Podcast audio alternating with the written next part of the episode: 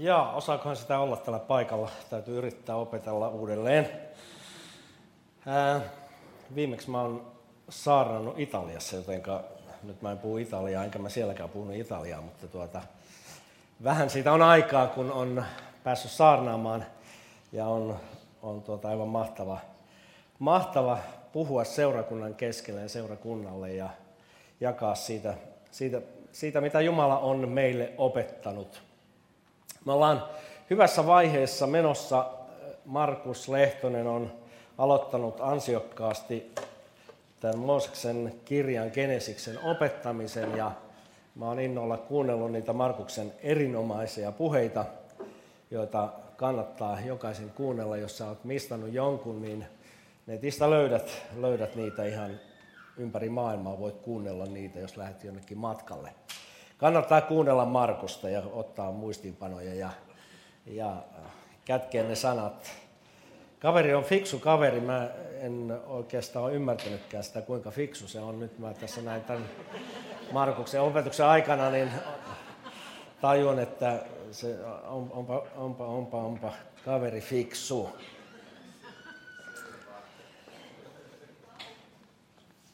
Jumala kutsuu ystävyyteen. Tämä on mun otsake. Ja me ollaan ensimmäisen Moskesen kirjan ö, 12. luvussa. Ja tässä jaksossa me saadaan tutustua tai palauttaa mielimme erään meidän uskon esi-isämme storin. Katsotaan, minkälaisia aikaa hän syntyi ja kasvoi ja mitä tapahtui tuona aikana hänen elämässään. Mä tykkään voittaa. Mä oon sanonut että usein, sanon edelleen. Mä tykkään voittaa ja mä vihaan häviämistä. Onko ketään toista mun sielun, sielun ystävää? Mä vihaan kuollakseni häviämistä ja jopa siinä määrin, että jos on tilanne, että pelataan lentopalloa tai tehdään jotain muuta, niin mä käytän kaikki mahdolliset olemassa olevat keinot, että me voitetaan. Lentopallossa on tullut kuuluisaksi mun huudot. Vastustaja säikähtää aina mun karjasua, kun mä sopivalla hetkellä huudan ihan hirveästi sieltä toiselta puolelta ja niin me voitetaan se peli sitten ihan pelkän huudon kautta. Me ei tykätä hävitä. Se ei kuulu meidän olemukseen. Me rakastetaan voittaa. Ja nyt ää, Abrahamin elämä ja raamattu, joten se kuvaa sen, niin siellä, siellä ei vaan puhuta voittostooreista, vaan siellä kiusallisen tarkasti käydään läpi Abrahamin elämää, katsotaan mitä hän sai aikaan, mitä hän voitti ja millä tavalla hän myöskin epäonnistui. Jenkki sanoo such is life. E- englantilainen sanoo such are we. Eli sellaista on elämä ja sellaisia me olemme. Elämän realiteetit on sitä, että siellä on voittoja, siellä on tappioita. Paras hyväksyä se. Kukaan meistä ei pääse elämästä läpi tappioita. Meillä on niitä, se kuuluu elämään. Ja mä en tiedä, minkälaista olisi kulkea, niin kuin Raamattu sanoo, jatkuvasti voittosaakossa. Sehän on ihan mahtava juttu. Aina voittoja, vasemmalla oikealla, jokaisessa elämäntilanteessa, vaan voittoa, vaan menestystä, rahaa hirveästi ja ystäviä ja, ja vaurautta ja kauneutta ja ei vanhuutta eikä mitään kipuja. Kaikki menisi ihan niin kuin unelma. Elämä ei ole sitä. Tervetuloa todelliseen elämään, todellisten ihmisten joukkoon. Jossain vaiheessa opetuksessa Suomessakin ollut sellaista opetusta, että uskovalla ei saa olla sairauksia, uskovalla ei voi olla puutteita. Ja se ei ole niin kuin jumalallinen uskovainen, jos sillä on jotain vikaa. No, kun mä katson raamattua ja katson Abrahamin elämää, niin sori vaan. Jumala valitsi jonkun, joka oli puutteellinen. Jumala valitsi vajavaisen ihmisen. Ja tämä antaa toivoa ainakin mulle. Sä ehkä oot täydellinen, mä en ole täydellinen. Ää, mä teen virheitä, virheitä, en tahtomattani, mutta joskus ihan, ihan tahallanikin teen virheitä. Joskus olen suorastaan ilkeä.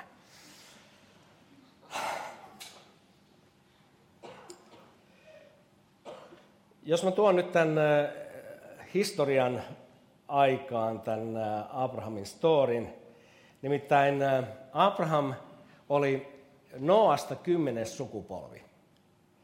Ja hän oli siis Noan pojan Sem jälkeläinen, oli Semiläistä sukua. Sem oli 390 vuoden ikäinen ja hänen isänsä Noa 892 vuotta ja Abraham oli 58 vuoden ikäinen, kun Noa kuoli. Siis Noa ja Abraham eli yhtä aikaa 58 vuotta. Tämä on juutalaisen tradition mukaan ja näin he sanovat, nämä ovat tärkeitä ja tarkkoja faktoja. Ja Abrahamin juutalaisten perimätiedon mukaan vietti vuosia Noan ja Semin kanssa hänen kotonaan saaden heiltä opetusta.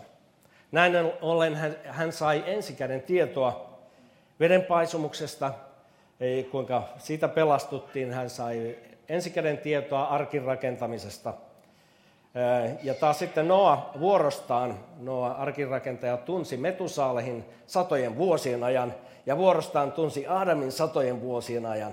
Ja tämä tarkoitti sitä, että Abraham sai myös ensikäden tietoa luomakunnan alusta.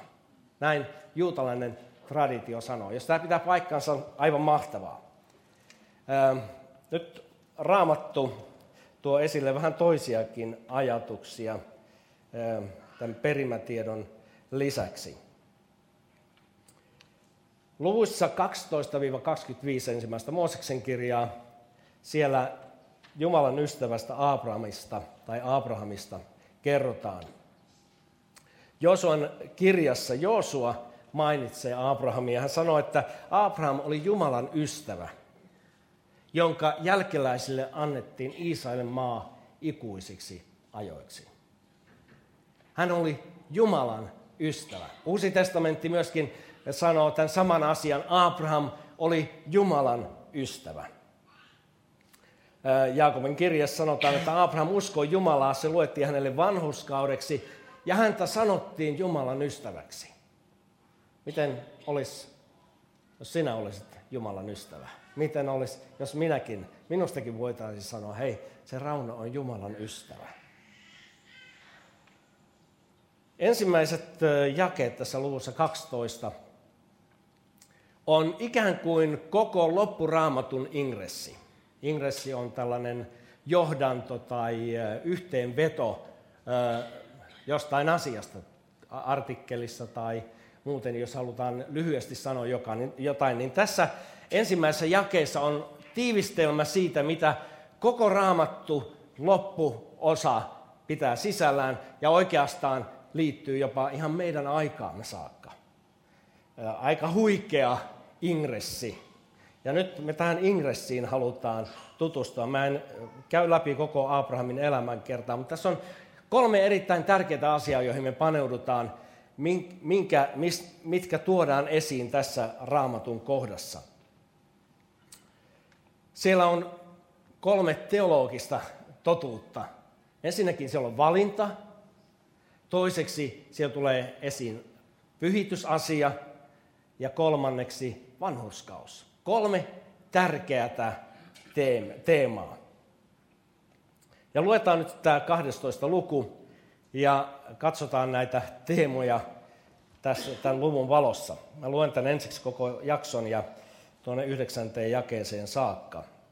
Ja Herra sanoi Abramille, lähde maastasi, suvustasi ja isäsi kodista, siihen maahan, jonka minä sinulle osoitan – niin minä teen sinusta suuren kansan, siunaan sinut ja teen sinun nimesi suureksi, ja sinä olet tuleva siunatuksi.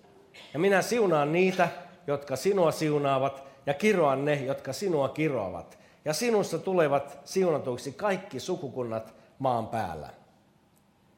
Niin Abraham lähti, tai Abraham lähti, niin kuin Herra oli hänelle puhunut. Ja Loot meni hänen kanssansa, Abraham oli Haranissa lähtiessään 75 vuoden vanha. Ja Abraham otti vaimonsa Saarain ja veljensä pojan Lootin sekä kaiken omaisuuden, jonka he olivat koonneet, ja ne palvelijat, jotka olivat hankkineet Harranissa. Ja he lähtivät menemään Kaananin maahan. Ja he tulivat Kaananin maahan, ja, ja Abraham kulki siellä läpi aina Sikkemin paikkakunnalle Mooren tammelle asti. Ja siihen aikaan kaanilaiset asuvat siinä maassa.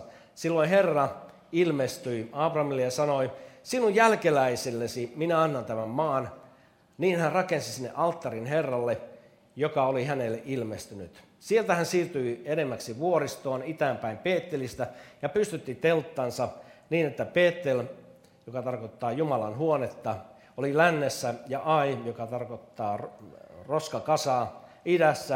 Ja hän rakensi sinne alttarin Herralle, huusi avuksi Herran nimeä ja sieltä Abraham lähti ja vaelsi yhä edemmäksi etelämaahan päin Egyptiin saakka.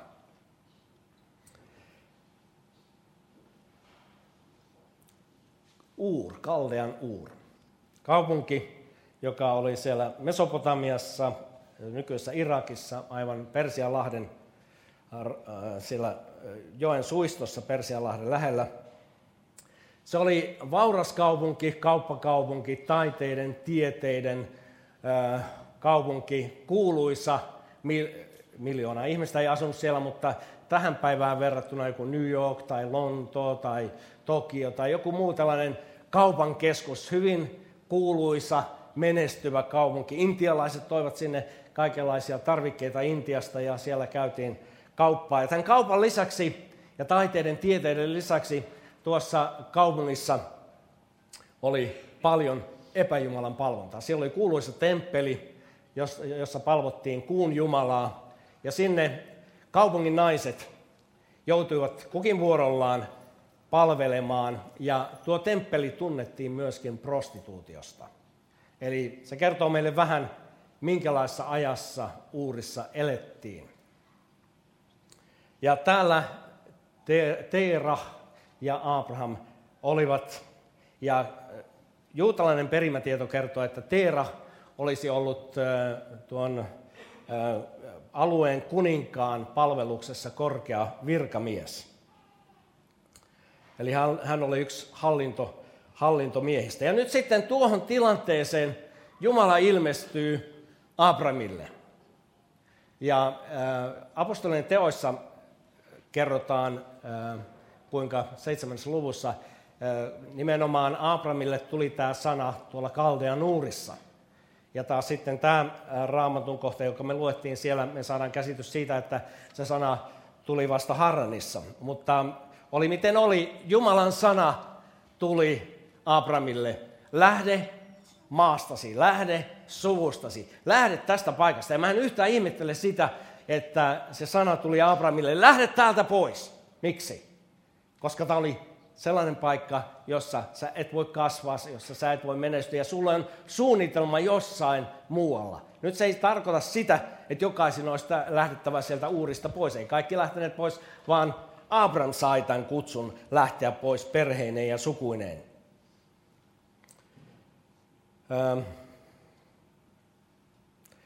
Tuolla Joosuan kirjan 24. luku ja toinen jae, siellä kerrotaan tästä uurista edelleen, että Teera ja Abraham, Nahorin isä, he lähtivät täältä Kaldean uurista ja heistä sanotaan, Joosua sanoo, ja he palvelivat muita jumalia. Siis tämä on pakana tausta, joka oli kuitenkin Abrahamilla ja hänen isällään ja suvulla. Ja tälle pakana miehelle Jumala tulee ja sanoo, lähde pois täältä. Mene sinne paikkaan, minkä mä osoitan sinulle. Eikö tämä anna sulle ja mulle toivoa? Että jos kerran pakanoille, no hei, mekin ollaan pakanoita tietyllä tavalla, jos me ei tunneta Jeesusta. Pakanoille Jumala tulee ja ilmestyy ja puhuu. Eikö tämä anna meille toivoa? Jumala voi ilmestyä mulle, tulla puhumaan mulle, niin kuin on tullutkin. Ja varmasti sulle myöskin. Tällä jumalattoman miehelle Jumala ilmestyy. Mistä ihmeestä Abraham tiesi, että se oli Jumala? En tiedä, kuuliko hän korvin kuultavalla äänellä, että Jumala puhuu ravissiko taivas ja säkenöikö taivas ja mitä siellä tapahtui, en tiedä. Mutta jostain Abraham tajusi sen, tämä on taivaan Jumala, joka puhuu mulle. Siitä me ollaan varmoja. Ja niin, koska hän kuuli tämän Jumalan äänen, hän lähti liikkeelle.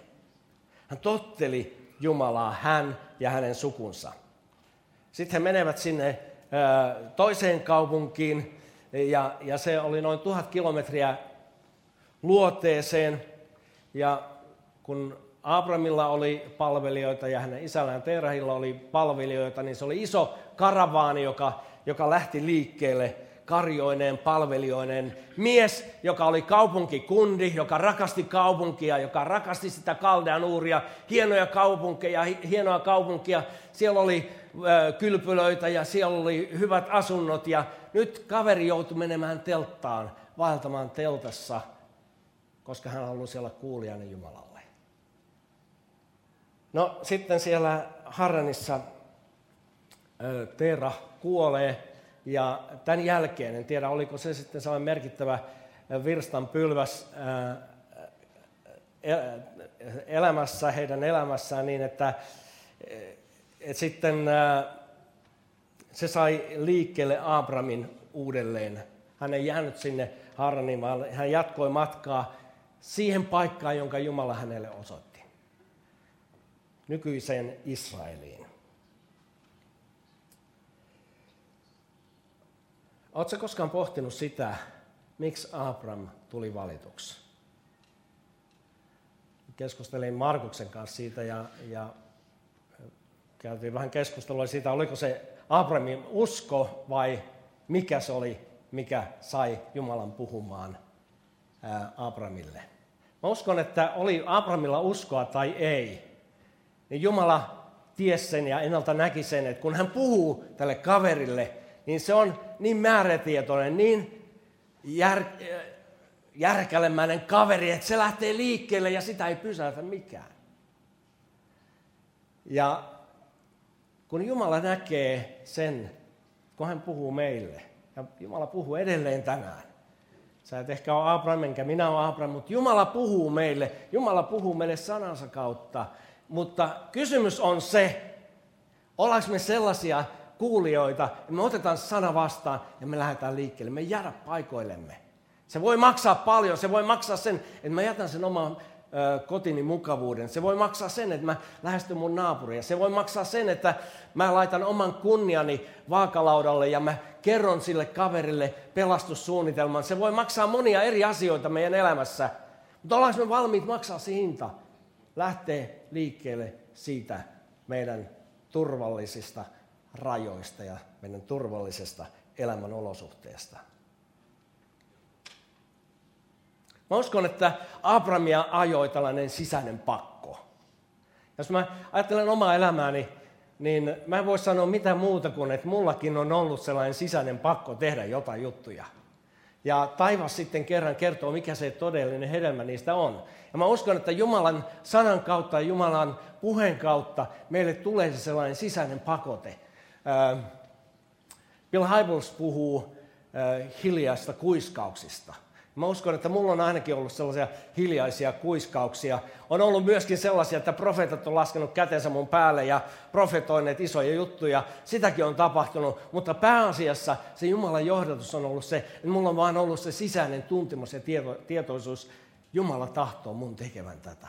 Ja tavallaan niin kun sisäinen pakko, mun täytyy tehdä tämä.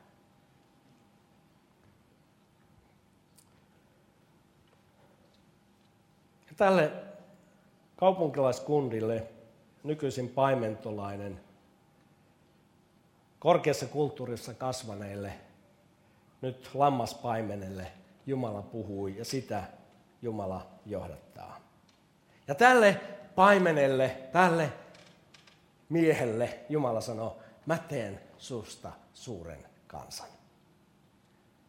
Mä teen sinusta suuren kansas. Oli, oli, oli lupaus Israelista, eikä vain pelkästään Israelin kansasta ja sen tulevaisuudesta, oli lupaus myöskin meidän ajastamme. Sinun siemenessäsi tulevat kaikki, puhun jälkeläistä Jeesuksesta, Kristuksesta, kaikki kansat tulevat siunatuiksi. Yhden miehen kuuliaisuuden kautta tuli tämä siunaus. Okei, se tarvitsi tietysti sarjan ihmisiä, jotka, jotka otti vastaan sen Jumalan kutsun, mutta kuitenkin hänelle alkuperin sanottiin, okei, sanottiin myöskin Adamille ja Eevalle, että sun siemenesi tulee murskaamaan käärmeen pään, joka oli ennustus Jeesuksesta, mutta myöskin Abramille tämä samainen profetia annettiin. Kysymys toinen, kun ajatellaan Abramia, eikö Jumala tuntenut Abramin heikkouksia? Miksi hän valitsi tämän kaverin? Ajattele Abramin elämää, ajattele niitä epäonnistumisia. He menevät luvattuun maahan, lupaukset ovat täyttymässä, päässeet sinne, he nauttivat Israelin auringon paisteista ja kaikista maan hyvistä hedelmistä. Ja sitten tulee siellä nälänhätä. Abram ei jää Israeliin, vaan hän lähtee Egyptiin. Oliko Jumala sanonut hänelle lähde Egyptiin? Ei. Abram, se juna oli lähtenyt liikkeelle, niin Abram vaan meni eteenpäin ja ajatteli, että mä ratkaisen tämän homman. Kyllä mä tiedän, miten mä hoidan tämän jutun. Meillä on nälkä nyt, mun täytyy ruokkia tämä kansan paljous, mikä on mun ympärillä. Nyt mennään pojat Egyptiin. Ja niin ne lähti sinne Egyptiin. Juttu ei jäänyt siihen. Tullaan Egyptiin, ja mitä siellä tapahtuu? Siellä on Farao, joka etsii uusia naisia. Mitä Abram tekee? Katsoo Saaraa. Vau, wow, kyllä mun vaimo on tosi hehkeä. Mahtava. Mimmi, silloin kyllä vähän ikää, ikää tullut, mutta siis on ihan niin kuin olisi kaksikymppinen. Nuori neitokainen, upea, kaunis nainen, hehkeä, mahtava Mimmi. Hei Saara, voisit sä esiintyä mun sisarena? Se oli puolitotuus. Hän oli sisarpuoli Abramille. Hei kerro, että sä oot mun sisar. Sä oot niin hyvän näköinen, että varmaan haluaisit sinne haarimiin. Ja niinhän siinä kävi. Sinne Saara joutui. Mitä Abram teki? Valhe. Ihan suoraan valhe. No se oli puolitotuus, mutta se oli valhe. Kuinka usein me yritetään päästä pois pälkäneestä, pälkähästä, pinteestä. Sen kautta, että me kerrotaan puolitotuus. Me halutaan säästää meidän kasvumme. Mulla on ainakin usein sellainen taipumus, varsinkin aviosuhteessa, niin ää, haluan kertoa se asian toisen puolen. Eikä halua kertoa koko totuutta, koska ei halua mitään sellaista turhaa skismaa sinne perhesuhteisiin. Ne on valheita. Ne on valheita. Ja ei vain kerran tämä tapahtunut Abramin elämässä, vaan sitten toisen kerran, kun on samanlainen tilanne siellä, jälleen Abram sanoi, että hei, kerro, että sä oot mun sisar. Ja tietenkin Faaralle tuli vaikeuksia, Abimelekille tuli vaikeuksia, ne tajus sen, että hei nyt meillä on, meillä on joku juttu tässä meidän, meidän harmissa tai meidän, meidän perheessä. Nyt tämä homma ei toimi ja sitten neille paljastui se, että, jo, että se Abraham oli pettänyt heitä. Kierromies, kierromies. Jumala valitsi kierromiehen. Miksi? Koska ei ole olemassa suoria miehiä. Ei ole olemassa täydellisiä miehiä koska ei ole olemassa sellaisia, joihin Jumala voisi niin luottaa, ettei ne tekisi virheitä. Me tehdään virheitä. Me on tehty virheitä tämän rakennuksen kanssa. Me ollaan tehty virheitä tämän metelin kanssa. Me ollaan tehty virheitä lukematon määrä. Ja me tulevaisuudessakin tehdään virheitä. Ei me haluta tehdä niitä virheitä, mutta jostain kumman syystä me tehdään niitä virheitä. Eikö se ole yhtään parempaa kandidaattia? Eikö se ole ketään toista, jonka Jumala voisi valita? Ei. Se oot sinä. Se oot sinä. Se oot sinä. Ei, en minä, en minä. En mä voi aloittaa raamattukoulua. Miksi minä? En mä voi olla perustamassa seurakuntaa. Miksi minä? En mä kykene siihen. Ja tosi on, en kykenekään, en ole kyennyt, enkä tule kykenemään. Mutta Jumala mutta Jumala, joka kutsuu, hän kykenee. Jumala, joka kutsuu, hän kykenee. Hän tarvitsee vain tilan meidän sydämessä, että me annetaan tilaa hänelle tehdä se työ, minkä hän haluaa tehdä. Ei hän odota sulta täydellistä suoritusta, hän tietää, että et kykene siihen, joten relax, ota ihan rennosti. Ei sun tarvitse tehdä juttuja täydellisesti, vaikka on kaunista yrittää täydelliseen lopputulokseen. Siihen me pyritään, mutta kun me epäonnistutaan, ei se ole iso juttu Jumalalle. Eikä sen takia Jumala sano, että sori vaan, ei. Aloitetaan tämä ihmiskunta uusiksi. Ei, ei, nämä aloitukset ei ole toiminut. Ei me ole saatu täydellistä suoritusta. Ei. Ei tule enää uutta alkua. Me ollaan se paras, mikä Jumalalla on. Sano sille naapurille, sä olet paras, mikä Jumalalla on.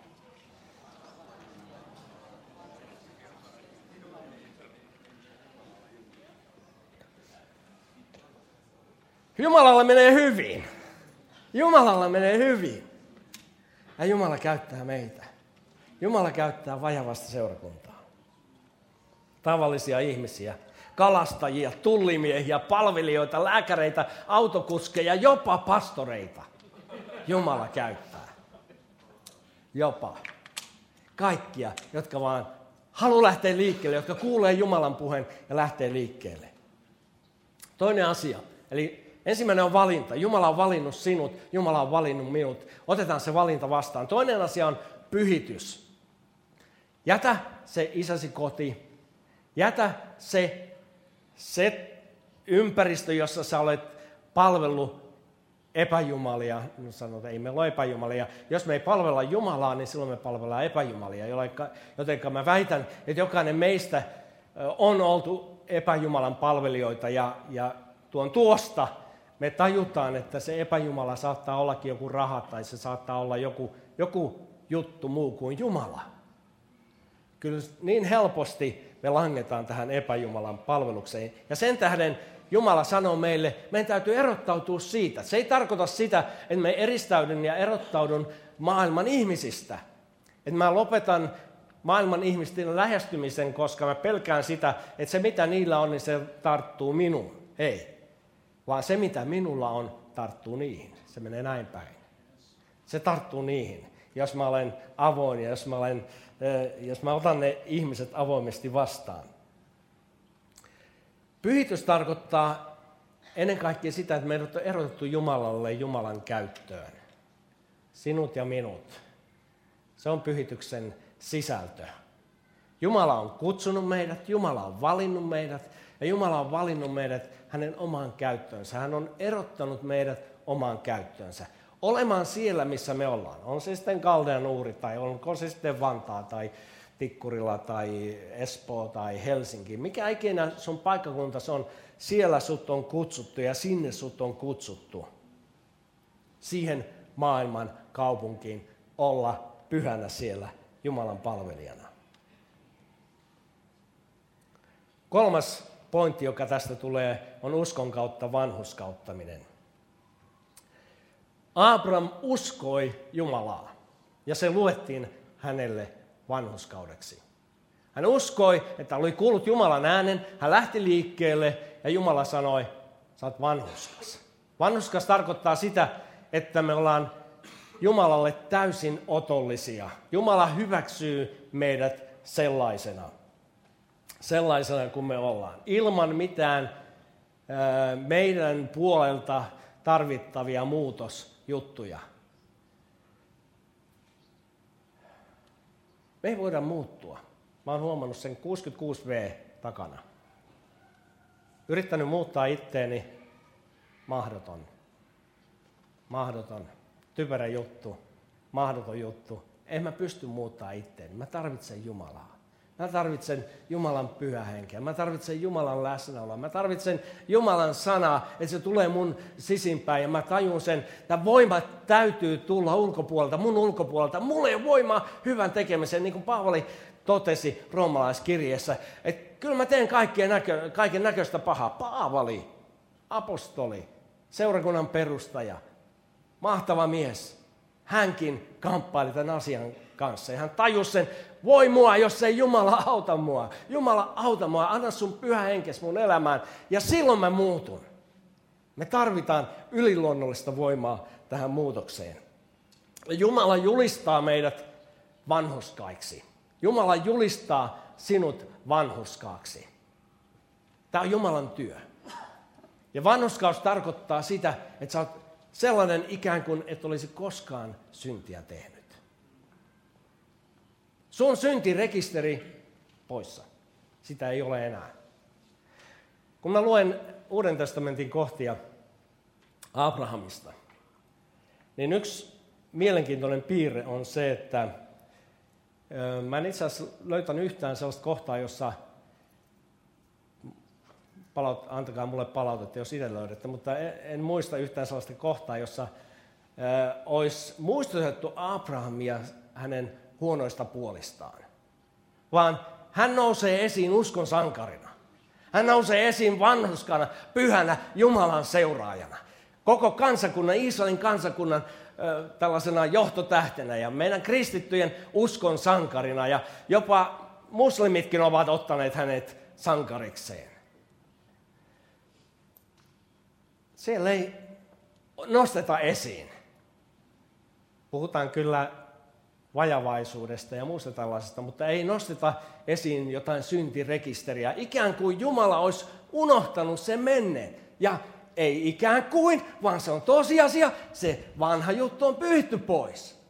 Se on pyhitty pois mun elämästä, mun ei tarvitsisi muistella niitä enää. Se on pyhitty, mun nykyelämästä ja jopa tulevasta elämästä. Ja näin ollen Jumala voi sanoa, että mä olen pyhä ja mä olen vanhuskas. Mutta Jumalalle erotettu ja mun syntirekisteri on pois pyyhitty. Menneet, nykyiset ja tulevat. Piste. Se on evankeliumin ydin. Ja se evankeliumin ydin tulee tuossa esille ensimmäisen Mooseksen kirjan 12. luvun ihan alkujakeessa. Ja siitä me saadaan olla kiitollisia, että oli yksi Abraham, joka otti ne uskon askeleet, lähti liikkeelle, kuuli Jumalan äänen, totteli hänen ääntänsä ja meni siihen lupauksien maahan, jonka Jumala oli hänelle luvannut. Ja näin tänä päivänä Israel voi omistaa sen maapalan itselleen ja olla siellä turvassa, vaikka soditaankin heitä vastaan. Mutta se maapläntti, jostain kumman syystä se kuuluu Israelille. Voi meitä, jos me lähdetään niin muuttaa näitä rajoja tai väittää jotain muuta. Se on Jumalan suunnitelma. Jumalan suunnitelma oli aivan samalla tavalla Abrahamille lähteä, siunata häntä, niin että hänestä tulee siunaus ei vain Israelille, vaan kaikille kansoille, kaikille kansakunnille. Se oli Jumalan suunnitelma ja meidän tulee vain siunata sitä, jota Jumala siunaa. Jonka Jumala sanoi, että tämä on mun suunnitelma. Ja Tiedättekö mitä? Luvussa 15 Abraham. Yksi Abrahamin moka vähän aikaisemmin oli se, että Abrahamille oli nämä lupaukset kansasta, lapsista, mutta ei ollut lapsia. Sitten aika meni eteenpäin, oltiin jo Abrahamin kohdalla satavuotiaana ja, ja Saara oli kanssa 90 kaunokainen, nuorukainen. Mutta kohtu oli kuollut ja, ja Abrahamillakin tuota, hommat ei oikein skulannut ilmeisestikään. Ja kumpikin huomasi, huomasi, että tämä on nyt toivoton tilanne. Jumala lupaa meille lapsen. Ja niin sitten Saara jälleen Abraham mokaa. Saara menee sanoa Abrahamille, että hei toi Haagar, on orja, otappa se ja tee lapsi hänen kanssaan. Ja niin sitten Abraham tekee työtä käskettyään. Hommat pelas ja niin sitten Haagar tuli raskaaksi ja synnytti, synnytti pojan. Ja no se, se oli huono juttu se. Sitten Jumala tulee Abrahamin luokse, ilmestyi monta kertaa Abrahamille – ja, ja ottaa Abrahamin puhuttelu ja sanoo, että hei, ensi vuonna sä tulet saamaan, tai te tulee olemaan lapsi, poika, ton, ei Haakarin kanssa, vaan ton Saaran kanssa. Mitä Abraham teki? Nauroi päin kasvoja. Älä viitti. ei se, se homma ei toimi. Ei ole totta. Ja seuraavana vuonna oli se lapsi oli se lupauksen lapsi. Syntyi Iisak. Ja tämä tapahtui tilanteessa, jossa Abraham oli teltassa. Teltassa, teltan pimeydessä ja, ja tuota, sitten Jumala, Jumala sanoi Abrahamille, että hei, tuus ulos sieltä teltasta. Oli yö ja vie sen sinne kirkkaan taivaan alle ja sanoi Abrahamille, että hei, katos tonne ylös. Katos tonne ylös. Näet ton tähti taivaan?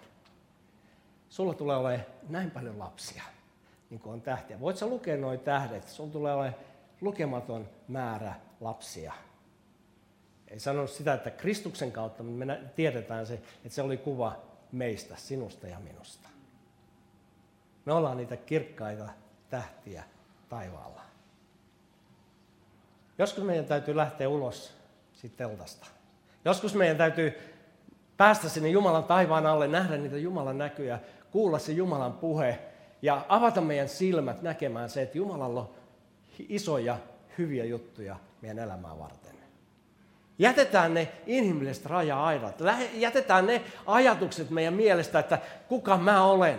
En mä ole mikään, mä oon nolla ja mä oon se ja mä oon Kokkolan poika, joka ei osaa mitään eikä tule koskaan mitään. Mä, mä oon sellainen ja sellainen. Kaikenlaisia verukkeita. Ei, jätetään ne. Me katsotaan sinne taivaalle, nähdään ne tähdet, nähdään ne Jumalan lupaukset ja se, että Jumala haluaa tehdä meidän kautta jotain hyvää. Jumala tahtoo, tahtoo tehdä sun kautta jotain hyvää. Jumala tahtoo sytyttää sun kautta uusia tähtiä tuonne taivaalle. Se on mahdollista. Se on mahdollista. Meidän täytyy lähteä ulos siitä teltasta. Meidän täytyy jättää ne rajoitukset, meidän omat pienet ajatukset syrjään ja ajatella, että Jumala on kaikki valtia, sen on kaikki valta, kaikki voima. Hän haluaa pelastaa jokikisen ihmisen. Hän tahtoo täyttää tuon taivaan tähdillä ja käyttää sua siinä, että se täyttyy tähdillä. Oletko valmis siihen? Wow. Olen. Kuuluu yksi vastaus. Olen. Olemmeko valmiit lähteä sieltä uurista? Olenko me valmiit lähteä siitä teltasta ulos ja sanoa, että tässä mä olen Jumala, käytä mua. Anna sun pyhän henkes virrata mun kautta, niin että ihmiset, jotka on mun lähellä, he vois kohdata sut elävä Jeesus. Ja mä uskon, että jos me todella tehdään se, ollaan kuulijasta Jumalan kutsulle, me tullaan näkee iso sato. Sadon korju tulee olemaan lopun aikana. Mä uskon, me tullaan näkemään sielujen sato. Me tullaan näkemään, kuinka ihmiset tulevat vedetyksi Kristuksen yhteyteen sen kautta, kun me rakastetaan tätä kaupunkia ja tätä kansaa, joka on meidän ympärillä. Amen. Nostanko ylös? Ylistäjät tulee lavalle ja yksi kysymys oli näistä tähdistä taivaalla. Sä tunnistat sen, että sä oot jäänyt tämän Jumalan kutsun ulkopuolelle, tai sä et ole ottanut vastaan sitä Jumalan kutsua lähteä liikkeelle. Sä oot, et, oo, et voi sanoa, että sä oot Jumalan pyhittämä tai Jumala antanut pyhän henkensä tai uuden elämän sinuun, tai että sä olisit, sun se syntirekisteri olisi pyyhitty pois. Ja tänään sä haluaisit sanoa, että mä haluan, että nämä asiat tapahtuu mun elämässä. Mä tahdon antaa sulle mahdollisuuden. Tiedän, että suuri osa täällä on ihan Jeesuksen seuraajia, mutta jos et sä vielä seuraa Jeesusta, niin annan sulle mahdollisuuden tehdä se ratkaisu, että mä oon kuullut evankeliumin nyt, mä tiedän mitä mun tulee tehdä. Mä haluan ottaa vastaan pelastuksen Jeesuksessa Kristuksessa. Ja mä pyydän, että sä nostat rohkeasti käden ylös ja me rukoillaan sun puolesta, jos sä oot täällä ja et tunne vielä Jeesusta henkilökohtaisesti.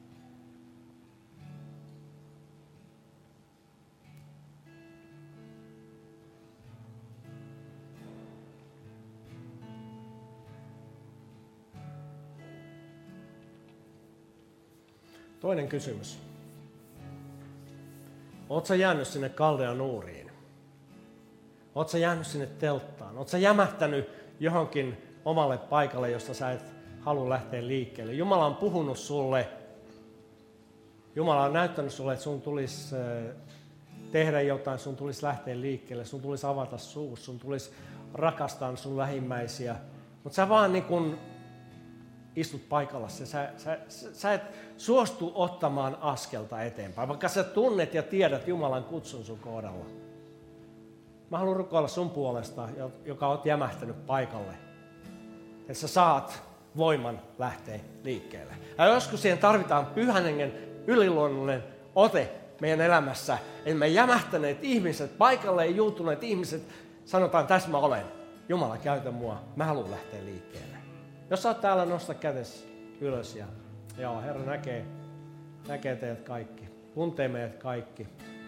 Missä mä rukoilen sitä, että kaikki jähmeys väistyy, kaikki paikalle juuttuneisuus väistyy. Ja Isä, tee meistä evankeliumin julistaja siellä, missä me ollaan. Tee meistä evankeliumin eteenpäin viejä meidän oman elämän kautta. Oli ne rakkauden tekoja, oli ne hyviä sanoja, oli ne, oli ne mitä tahansa, mitä sä pyydät meidän tehdä, vaikka se tuntuisi inhimillisesti mahdottomalta, se tuntuisi ihan tyhmältä jutulta. Isä, isä auta, että me lähettäisiin vaan liikkeelle. Oltaisiin kuuliaisia sun kutsulle. Ja ja mä tiedän sen, että usein ne ensimmäiset askeleet on haparoivia askeleita ja ne on niin kuin maanperän tunnusteluja ja, ja vaatii rohkeutta vaan me lähtee liikkeelle ja ottaa niitä askeleita eteenpäin. Mutta isä, vuodata sun pyhä henkesi niin, että me voitaisiin olla liikkeellä. Voitaisiin lähteä eteenpäin. Me voitaisiin saavuttaa se lupauksien maa. Jeesuksen nimessä. Isä, mä rukoilen sitä, että sä sytytät tähtiä taivaalle. Sä sytytät tähtiä taivaalle. Isä, sä pelastat tämän kaupungin. Sä pelastat tuhansittain ja tuhansittain ihmisiä tässä kaupungissa. Ja isä, mä tiedän sen, että sä käytät seurakuntaa sen välikappaleen. Sä käytät minua ja meitä kaikkia yhdessä. Me voitais saavuttaa ne, jotka eivät vielä sua tunne. Jeesuksen nimessä. Sä me kiitetään Abrahamin esimerkiksi. Me kiitetään siitä, että tuo, tuosta jumalattomasta kaupungista lähtenyt mies sukuinen ja perheineen, hänestä tuli uskon esikuva. Lähti liikkeelle lähti liikkeelle. Ja se auta niin, että mekin oltaisiin jatkuvasti liikkeellä. Ei koskaan jämähdettäisi paikallemme. Isä Jeesuksen nimessä. Ja kaikki kanssa sanoi amen.